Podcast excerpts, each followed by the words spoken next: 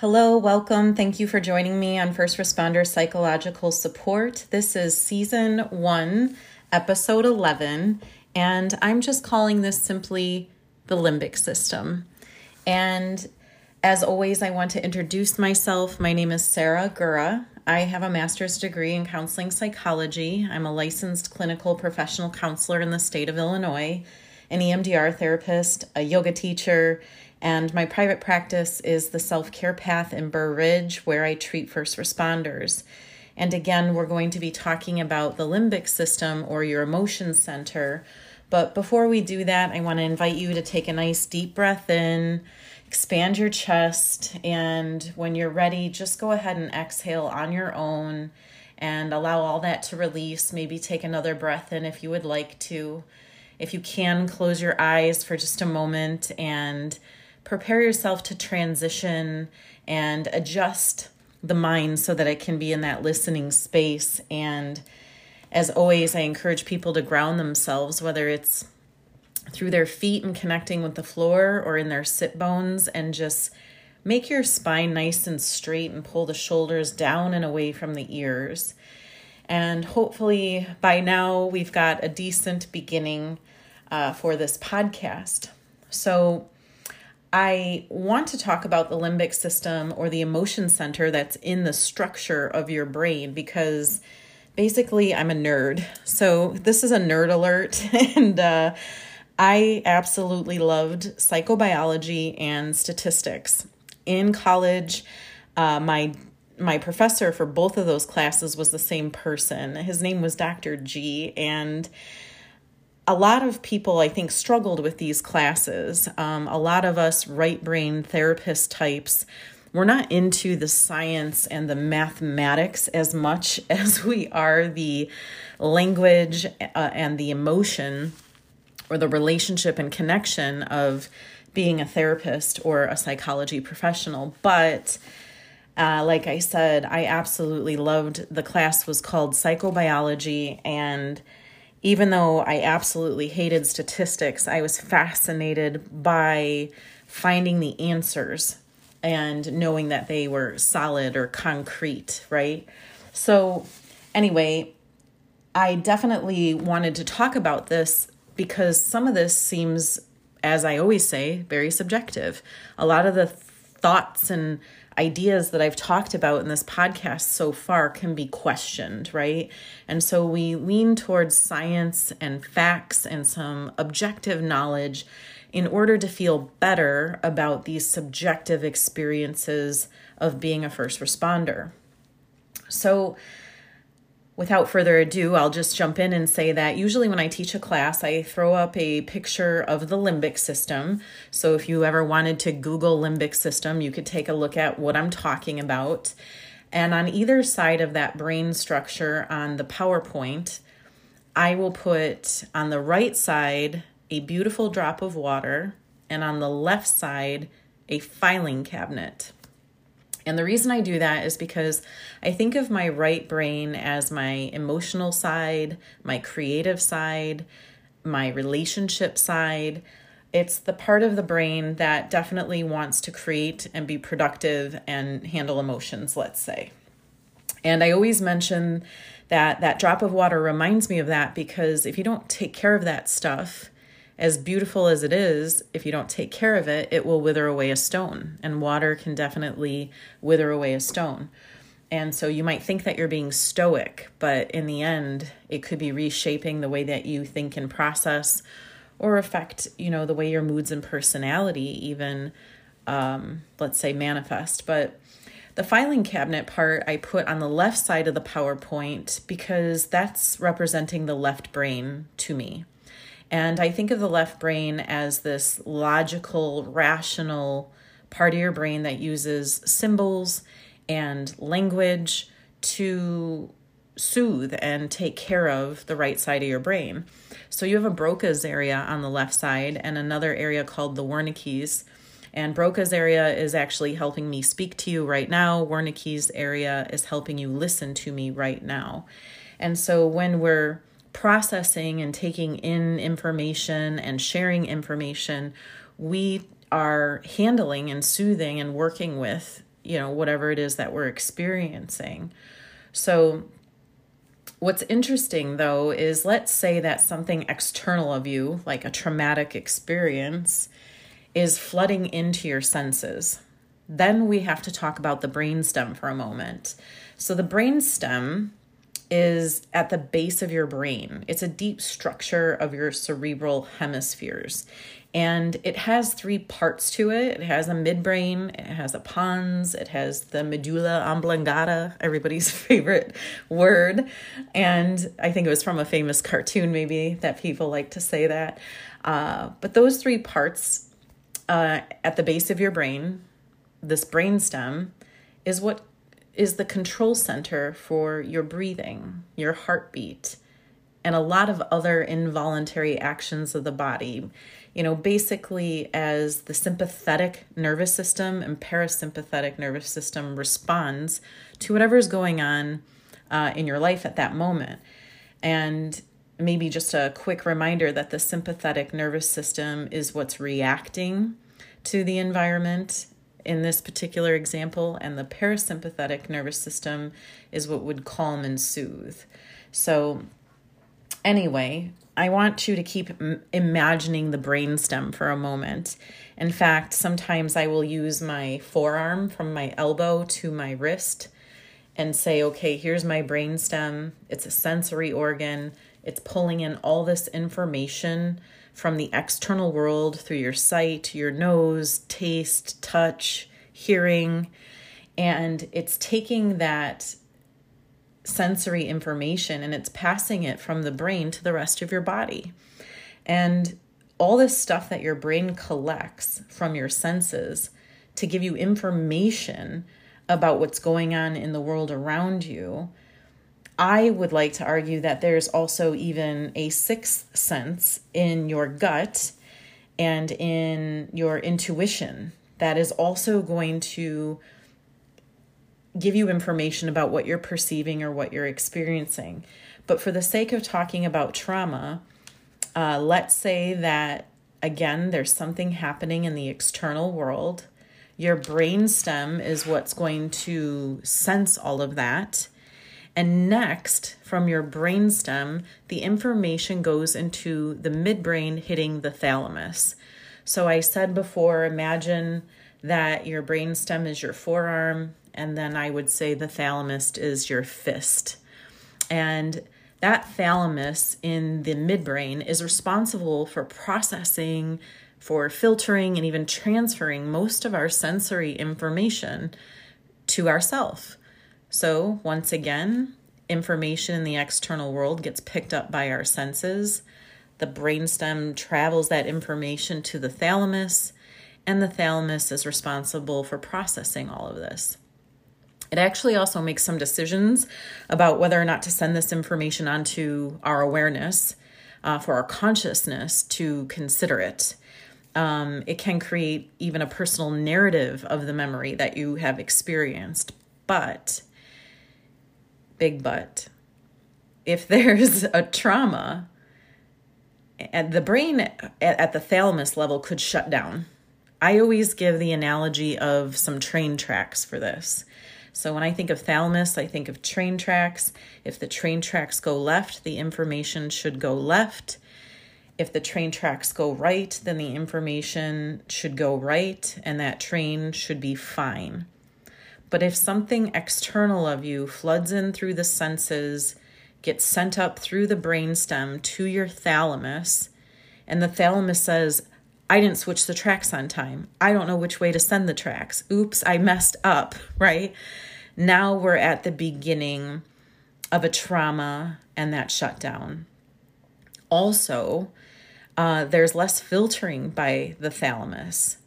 That's what happens during a traumatic event and more information at that time will become way more conscious because of that, because of the less filtering that happens when there is a trauma, specifically in your thalamus, by the way.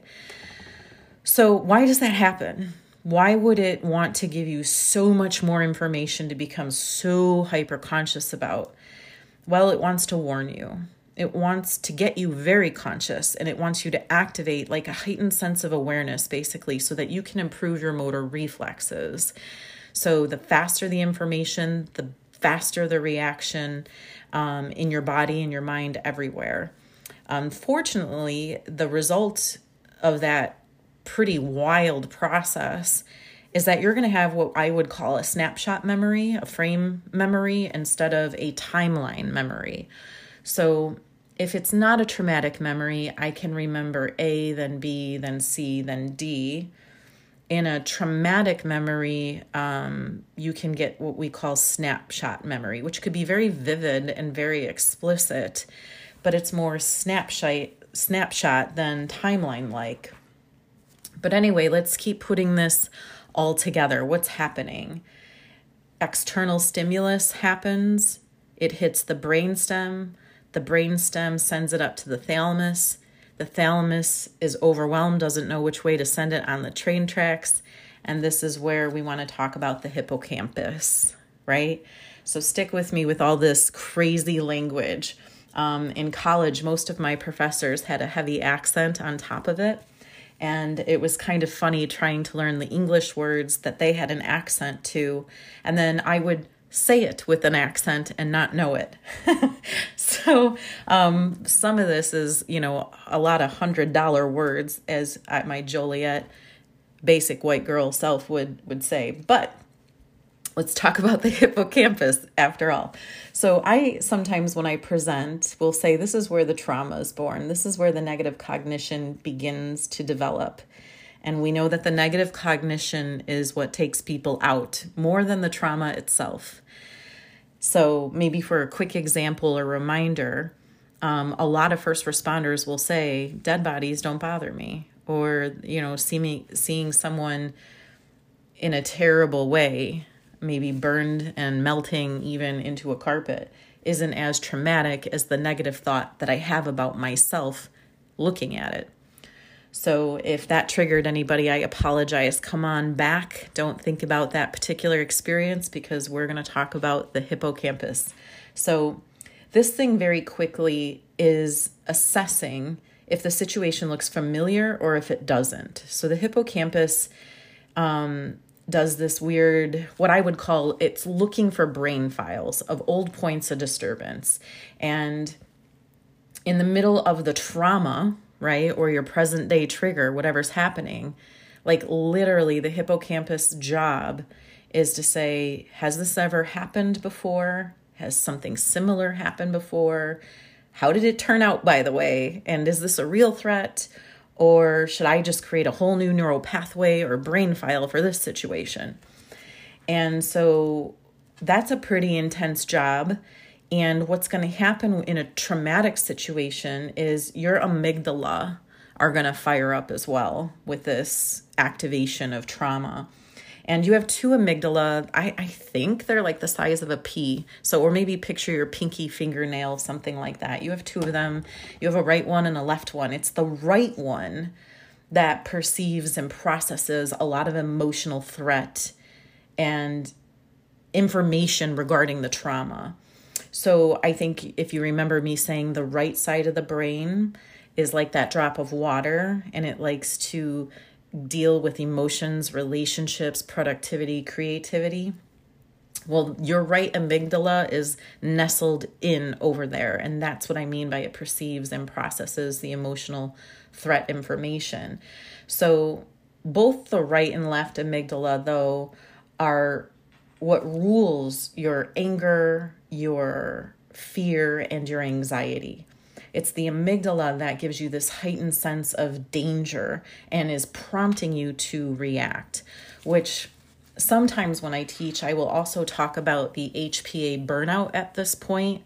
So the H is hypothalamus, the P is pituitary gland, and the A is your adrenal gland.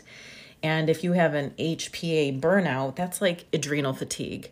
So if you are constantly exposed to human illness, human death, human suffering, human stupidity, and property destruction, you could be experiencing an HPA burnout or an adrenal fatigue. It makes you exhausted, it can make you moody. It does all kinds of things to your body that scream, please take care of me better. Um, but by and large, many first responders don't listen to the felt sense in their body, which is why I talk about it so much. So let's put the pieces of this crazy puzzle together. You have the brainstem, your forearm, and you have the thalamus, which is your fist. Now imagine that thing just going and waving all over the place because the thalamus is overwhelmed by the trauma and the information coming in. The amygdala activates to try to protect you by giving you anxiety or anger and fear. And the hippocampus, of course, gets fired up and it's saying, oh my gosh, we have a worry, check your files, what's going on. Now, what's sad about this is if you check a file and actually have a similar thing that happened in the past, I want to emphasize again that sometimes we'll take the negative cognition from the past and start to apply it to the future moment.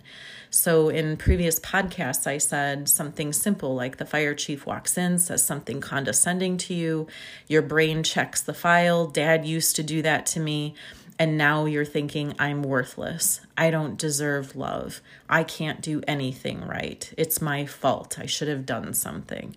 And there's the negative cognition that makes that present day trigger so emotional and so difficult to cope with because you're not just coping with what's happening right now, you're trying to cope with something that's happened in the past. But I want to talk about the next part of your limbic lobe, which is your cingulate cortex. So, this is going to receive information from the thalamus and your neocortex. So, hang in there with me. Your neocortex has like six layers of cortex and cortex. Cortex. I want to like say text, and I only mean cortex. All right, hang in there. Um, basically it's involved in higher order functions. And when I say higher order function, I mean your perception, your cognition, the generation of any motor commands, reasoning, language, stuff like this. And it's going to send all that information to your entorhinal cortex. We'll just call that the EC. All right. So when that happens via the cingulum, by the way, you're going to have a widespread network for memory navigation and perception, including the perception of time. So now your EC is the main crossroad for your hippocampus and your neocortex. So that's, again, it's getting kind of intense, but stay with me.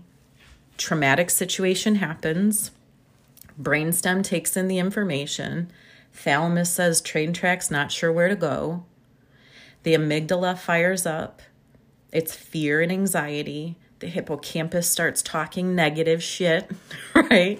And when that happens, of course, now we're talking about fight, flight, and freeze. And again, that's the neocortex brain structures that are fired up. So, what is fight, flight, and freeze? What's going on there? The fight is, I'm going to take this threat on. I think I can win. The flight is, I don't think I can take that on. I got to run. But at least you have a response there. The freeze is I'm frozen by this threat.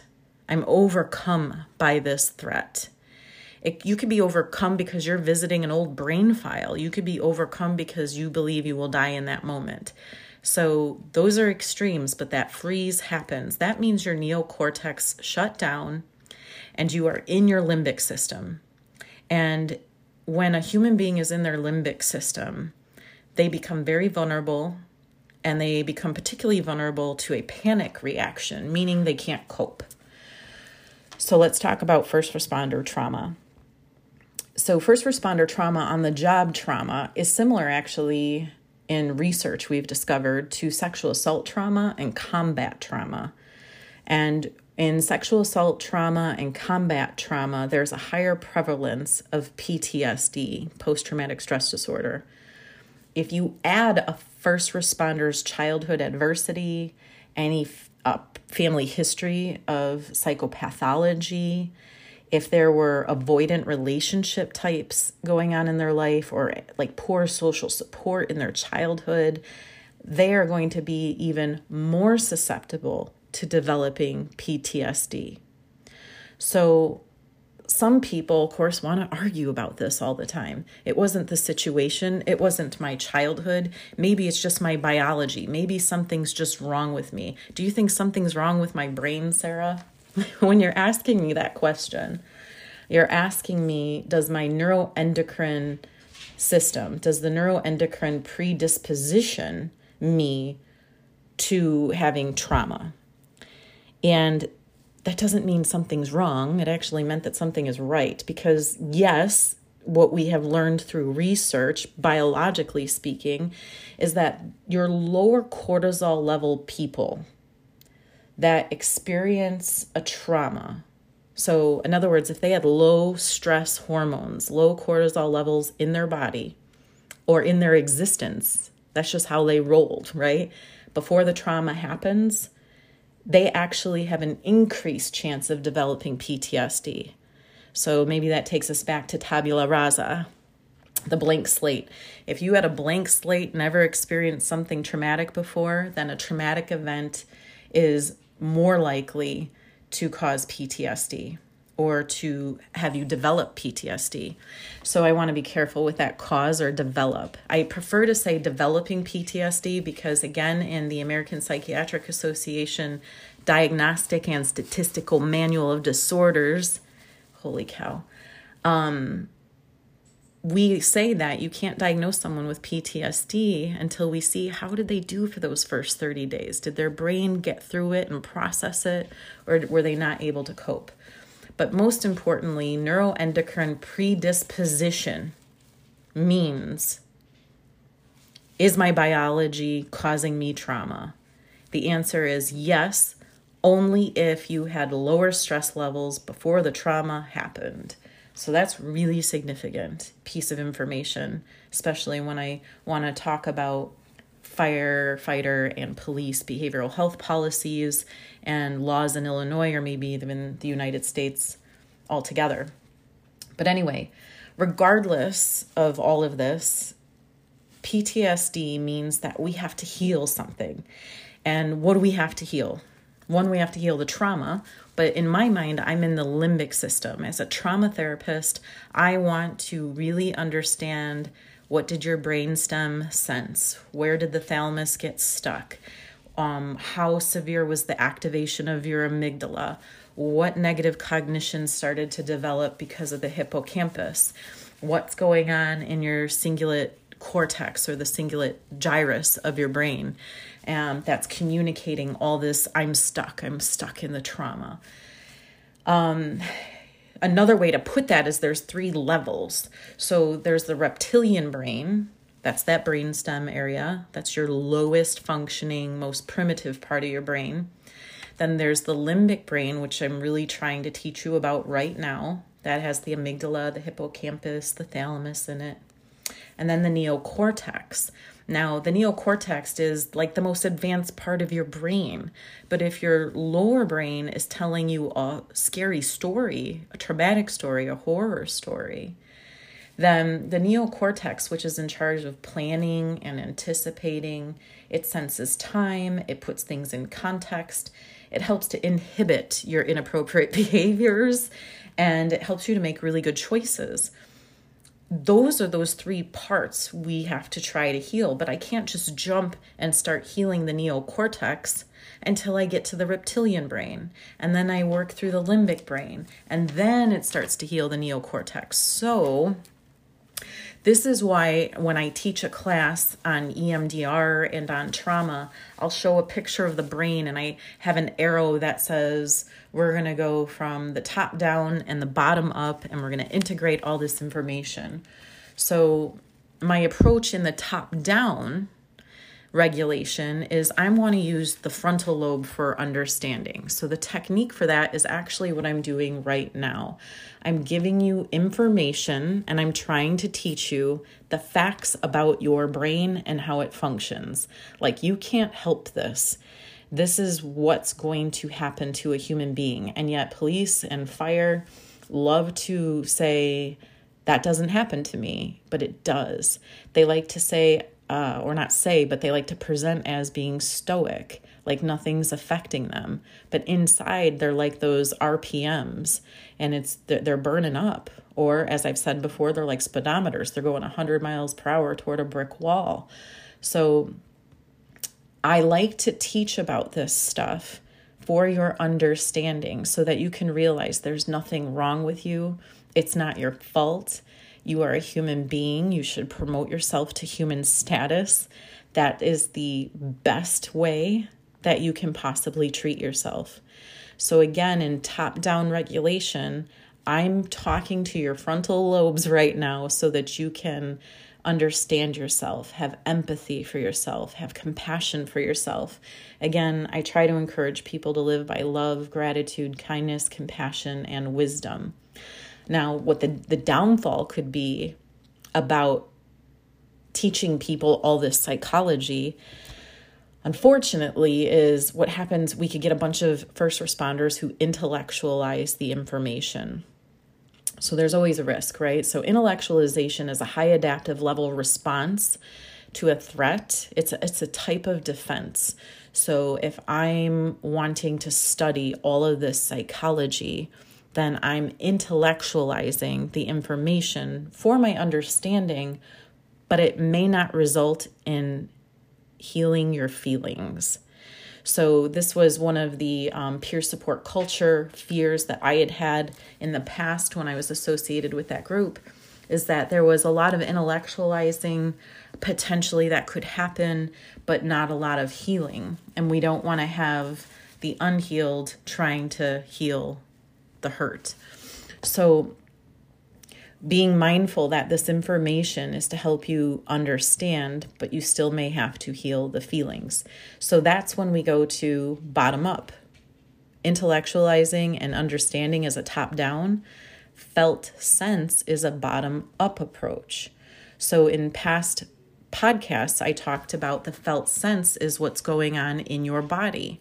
So, when you have an emotion that's in the limbic system and you get a present day trigger, that present day trigger is going to bring up a feeling that you will sense in your body. And if you can be in touch with the felt sense in your body, then we start to heal because you can recognize what your body's ancient wisdom is trying to share with you. So we can use EMDR to do bottom up therapy. We use bilateral stimulation basically, or that eye movement to bypass the area of the brain on the left side that would normally self soothe the right side. So if I'm not having you self soothe, you're seeing the memory and you're processing it in its raw form without the defenses, without denial, without ignoring, without numbing or minimizing the situation. And those are really important techniques for treating a trauma.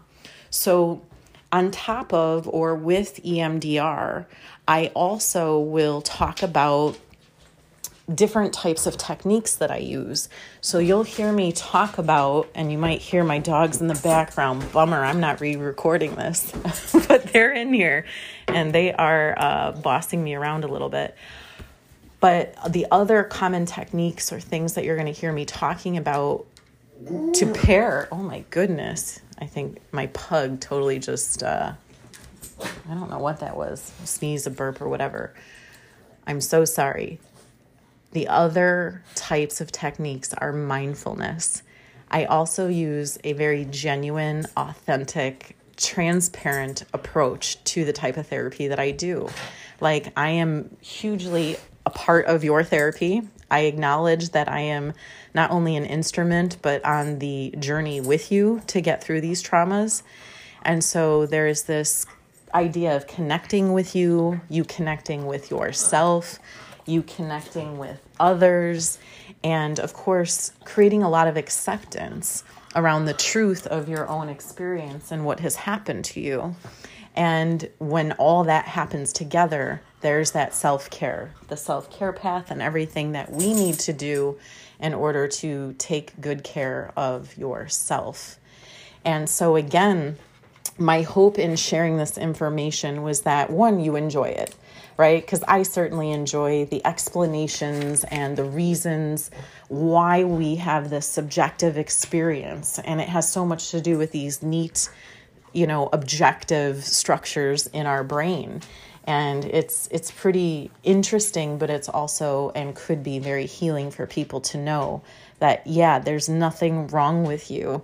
This is just how a human brain is going to handle stimulus from the external world when it's traumatic or when it's even overwhelming or just stressful. So, I can't believe my dogs uh, hijacked the end of this particular session. Ooh, you want to say hi? Ooh, maybe we have to get outside. Um, I guess I'll just do the closing and say thank you for listening to First Responder Psychological Support. And I'm Sarah Gura, a licensed clinical professional counselor for first responders at the Self Care Path in Burr Ridge. And please remember do life so it doesn't do you. Take good care, stay safe. And I look forward to the next podcast. Okay, bye bye.